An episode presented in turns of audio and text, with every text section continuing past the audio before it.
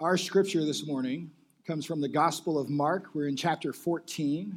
We're going to begin in verse 12 and we'll go through verse 26 this morning. You can find it if you didn't bring a Bible with you, there's a Pew Bible there. Uh, we encourage you to follow along and read with us. It's on page 1011 in your Pew Bible. Again, that's Mark chapter 14, beginning in verse 12.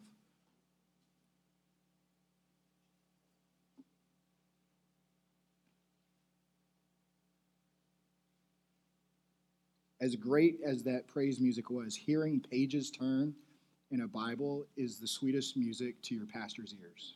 I'm just going to tell you.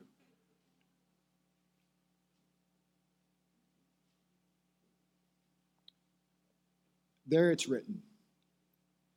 And on the first day of unleavened bread, when they sacrificed the Passover lamb, his disciples said to him, Where will you have us go and prepare for you to eat the Passover? And he sent two of his disciples and said to them, Go into the city. A man carrying a jar of water will meet you. Follow him. And wherever he enters, say to the master of the house, The teacher says, Where is my guest room, where I may eat the Passover with my disciples? And he will show you a large upper room, furnished and ready. There prepare for us. And the disciples set out and went to the city and found it just as he had told them, and they prepared the Passover. And when it was evening, he came with the twelve, and as they were reclining at table and eating, Jesus said, Truly I say to you, one of you will betray me, one who is eating with me. They began to be sorrowful and say to him one after another, Is it I? He answered, he answered and said to them, It is one of the twelve one who is dipping bread into the dish with me. For the Son of Man goes as it is written of him, but woe to that man by whom the Son of Man is betrayed. It would have been better for that man if he had not been born. And as they were eating, he took bread, and after a blessing, it broke, blessing it, broke it, and gave it to them, saying, Take, this is my body. And he took a cup, and when he had given thanks, he gave it to them, and they all drank of it. And he said to them, This is my blood of the covenant, which is poured out for many. Truly I say to you, I will not drink again of the fruit of the vine until that day when I drink it new in the kingdom of God. And when they had sung a hymn, they went out to the Mount of Olives. Here ends the reading of God's holy word. If you would please join me in prayer. O holy God, May the words of my mouth and the meditations of all of our hearts be acceptable in your sight, O God, our rock and our Redeemer. Amen. So we're here celebrating Advent. We're, we're nearing Christmas with all the celebrations going on, the gatherings that will happen. And today is, is the candle of love. And, and I think it's beautiful that we ended up here in Mark on this Sunday, in which for us uh, uh, who we gather around this table every week and we celebrate the love of God found in Christ Jesus, along with proclaiming Him as our resurrected Lord and declaring that He will come again. It's a, it's a beautiful moment for us to be here the Lord's Supper to us is not unfamiliar. We gather around this table every Sunday when we worship. In fact, our worship often feels incomplete if we're not gathered at the table. And so, I'm afraid to ask because I'm afraid of the answer. I think we can just skip over the sermon today, right? We're familiar with the table, we're familiar with the words, but I'm not going to ask for a show of hands. My wife raised her hand earlier. I'm not going to ask for a show of hands for those that are ready to move on. For you see, it's when we gather around this table and we gather with our brothers and sisters in Christ and we hear the words of institution that are poured out on that table. Here we go. Can we switch over mics?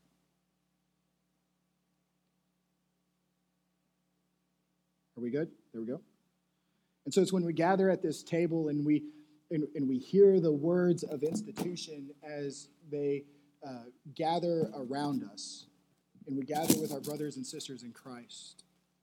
It's there in that moment when we participate in this beautiful parable Christ has set before us. Are we? I think that both mics are on, maybe, and they're picking each other up. No? Okay. Something's going on. There we go. All right. My eyes are bad. My hearing's fine.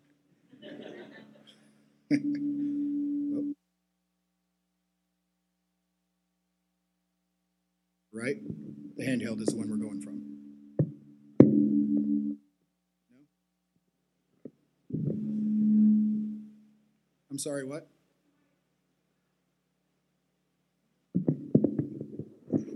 This close? Hey, it's really hard working in a sound booth at a church. It really is. Um, and especially dealing with a band and uh, a mercurial pastor like myself. Um, so uh, JC and Elsa do a wonderful job up there. And yes.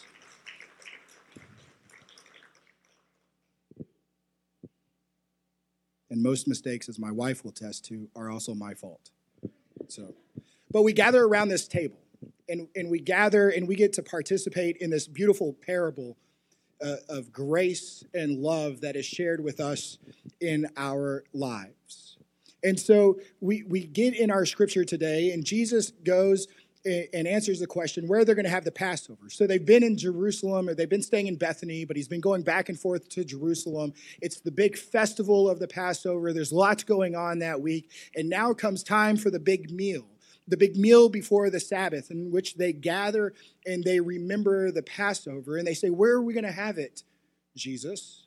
And instead of just telling them the address of the house, Jesus does Jesus things. It says, You'll find a man carrying a jug of water. What are the chances in Jerusalem on the day of the Passover feast? There's more than one man carrying a jug of water, right?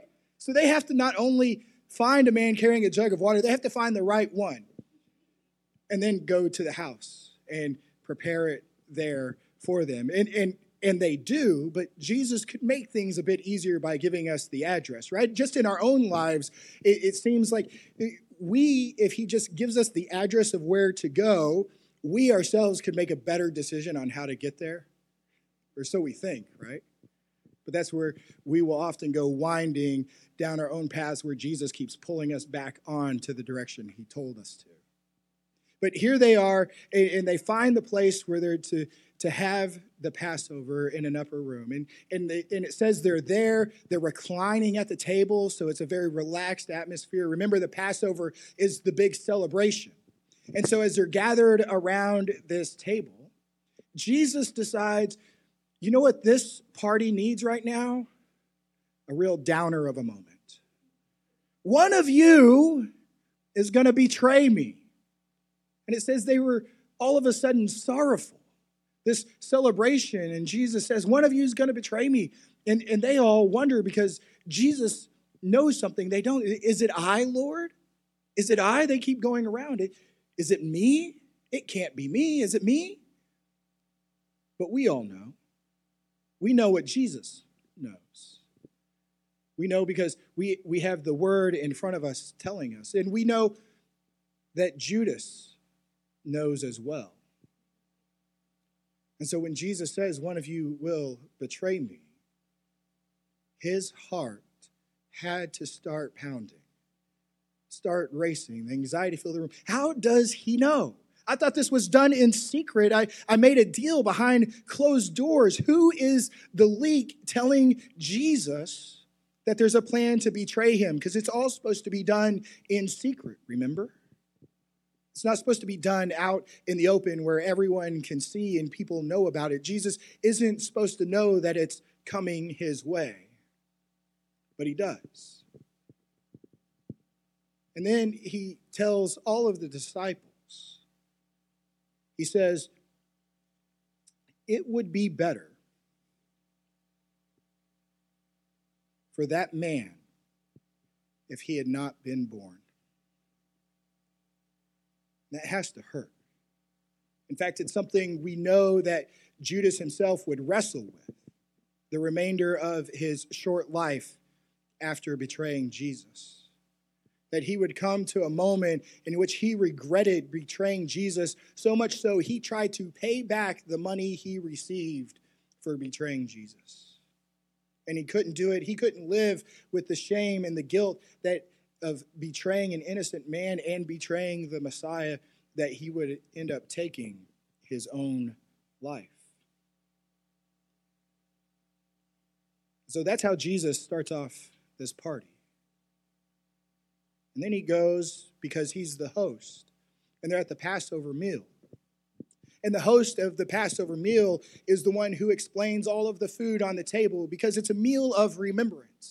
The Passover was this great celebration, yes, because they've been delivered from captivity in Egypt but it's also a meal of remembrance, of remembering of where they were in captivity and remembering of what God did to deliver them. And so they have food on the table, instructed by God. We can find in the Old Testament exactly what would be on the table. And there would be bitter herbs on the table. And, and Jesus, as the host, would say these bitter herbs are representative of the bitter slavery we endured in Egypt. The stewed fruit, with its consistency and its color, recalls the memories of the bricks that they were forced to make for Pharaoh. And there in the center of all the tables was the lamb. The lamb that was slaughtered because they, as they were told by Moses to go out and, and slaughter a, a lamb with no blemishes and take its blood and, and rub it on your doorpost because there is a death angel coming. And it will pass over the homes covered by the blood of the Lamb, and those that are not covered by the blood of the Lamb, it will destroy their firstborn. Jesus recalls and tells of their deliverance, of, of their salvation. And then picks up the bread, the unleavened bread, reminding them not only of their time in the wilderness, but also reminding them of how God provides. He blesses it and breaks it, and it gives it to them. And he says, This is my body. And then he takes the cup, gives thanks for it, passes it around. They all drink from it. And he said, This is my blood of the covenant, poured out for many. Truly, I say to you, I will not drink from the fruit of the vine again until I drink it new in the kingdom of God.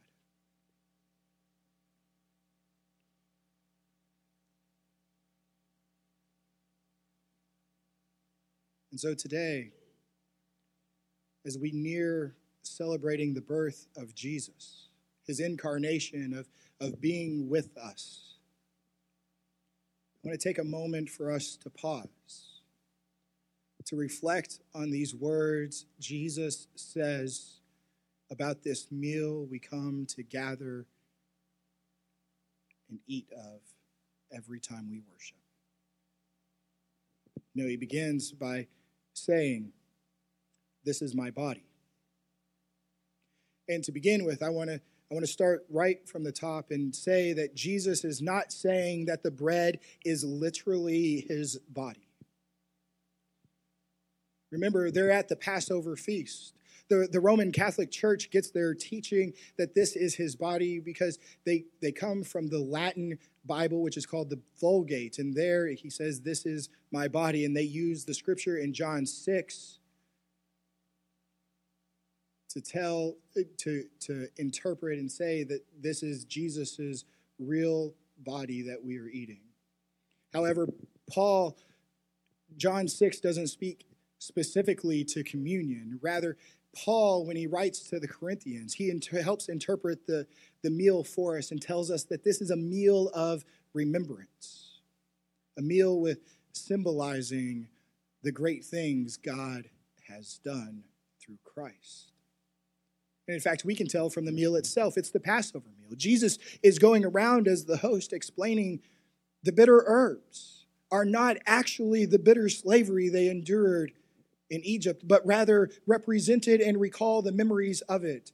The stewed fruit are not actually the bricks that they made for Pharaoh, but rather they represent and resemble and recall the memory of what they made.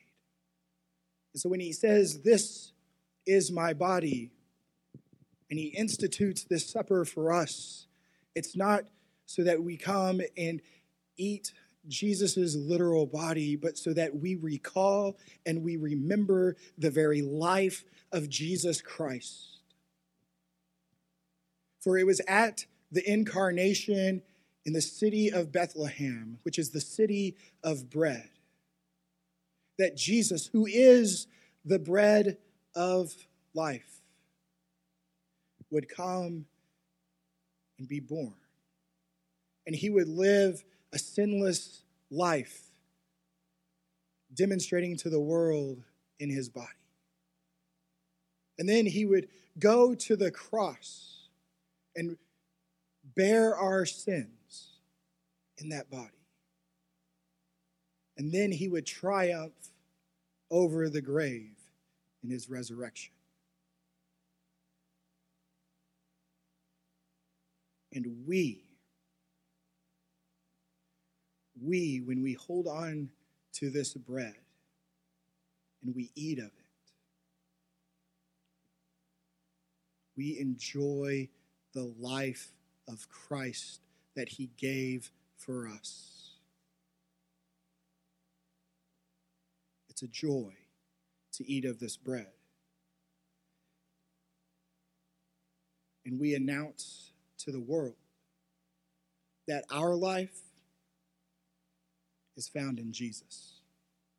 And not only do we announce to the world that our life is found in Jesus, but we invite all who are hungry to come. We will show you where life is found. And then Jesus takes the cup. Tells us he, he gives thanks for it and he passes it around and he said, This is my blood of the covenant, poured out for many. Now, we drink grape juice here, and we, and we have the temperance movement in the United States to thank for that. Churches at one time only had wine until the temperance movement came along and, and grape juice was, was made specifically for the purpose of communion. And so we're able to have it at communion. But in Jesus' table, there's wine in the cup, a red wine. And, and the red redness of this wine symbolizes the atoning blood of Christ. The blood he would shed on the cross. And he, that's why he says, This is my blood of the covenant which is poured out for many. And when he says which is poured out for many, he, he takes us back to the prophet Isaiah, which, which they're familiar with the prophet Isaiah. In Isaiah chapter 53, which is a messianic prophecy. And, and when you go through and you read it and, and you see everything in Isaiah 53 points exactly to Jesus. And when he says, which is poured out for many, he alludes to verse 12, which says, because he, the Messiah, poured out his soul to death and was numbered with the transgressors, yet he bore the sin of many and makes intercession for the transgressors. Jesus' blood was poured out for the forgiveness of sins. You see, before Jesus came along, before he was born, uh, God's people lived under what we call the Old Covenant, which is the law. And the law was given so that people knew what it meant to be in right relationship with God, how to live and, and to be with God. And yet, man failed every time. We constantly sinned and rebelled against the law of God. Nobody was perfect. The scriptures tell us nobody could keep the law perfectly. We all fell short of the glory. And so, this old law that was given at Sinai to Moses, the commandments that were there, when it was given, it was sealed with the shedding blood of a sacrifice. And so, when Jesus gathers at the table and says, This is my blood of the covenant, he seals the new covenant with his blood, where women and men and children will be saved by resting their faith in Christ, in Christ alone. And it's at this table, on that Passover, Jesus and his disciples gathered round, and in the middle is that lamb, the lamb that was slain in remembrance of their salvation from Egypt. When Jesus declares, This is my blood of the covenant, which is poured out for many, he announces plainly and clearly to the disciples and to the world that he is the Lamb of God who has come to take away the sins of the world. And so when we gather, we remember. We remember who we are in our sin and remember who we have been born into in Jesus. So when we hold the bread and the cup and we eat and drink together, we proclaim that apart from the redemptive blood of Christ, we are eternally separated from God. We proclaim that we believe in the death and the resurrection and the ascension and the coming again of Jesus. And we announce in our own hearts and to the world that our only hope in life or in death is only found in Jesus. Amen.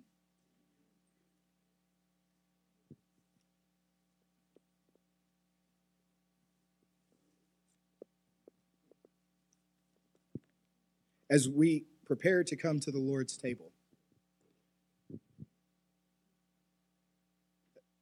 there's a pastor 500 years ago by the name of John Calvin and he spoke to his congregation, to the people that he shepherded. And he told them what we have when we come to this table is we get to hold on to the very symbol of our redemption, of our part in the life of Christ. Which for us, it means this that when we hold on to this bread and cup, we celebrate this meal together, we have the assurance that yes, your sins are truly forgiven. Let us pray.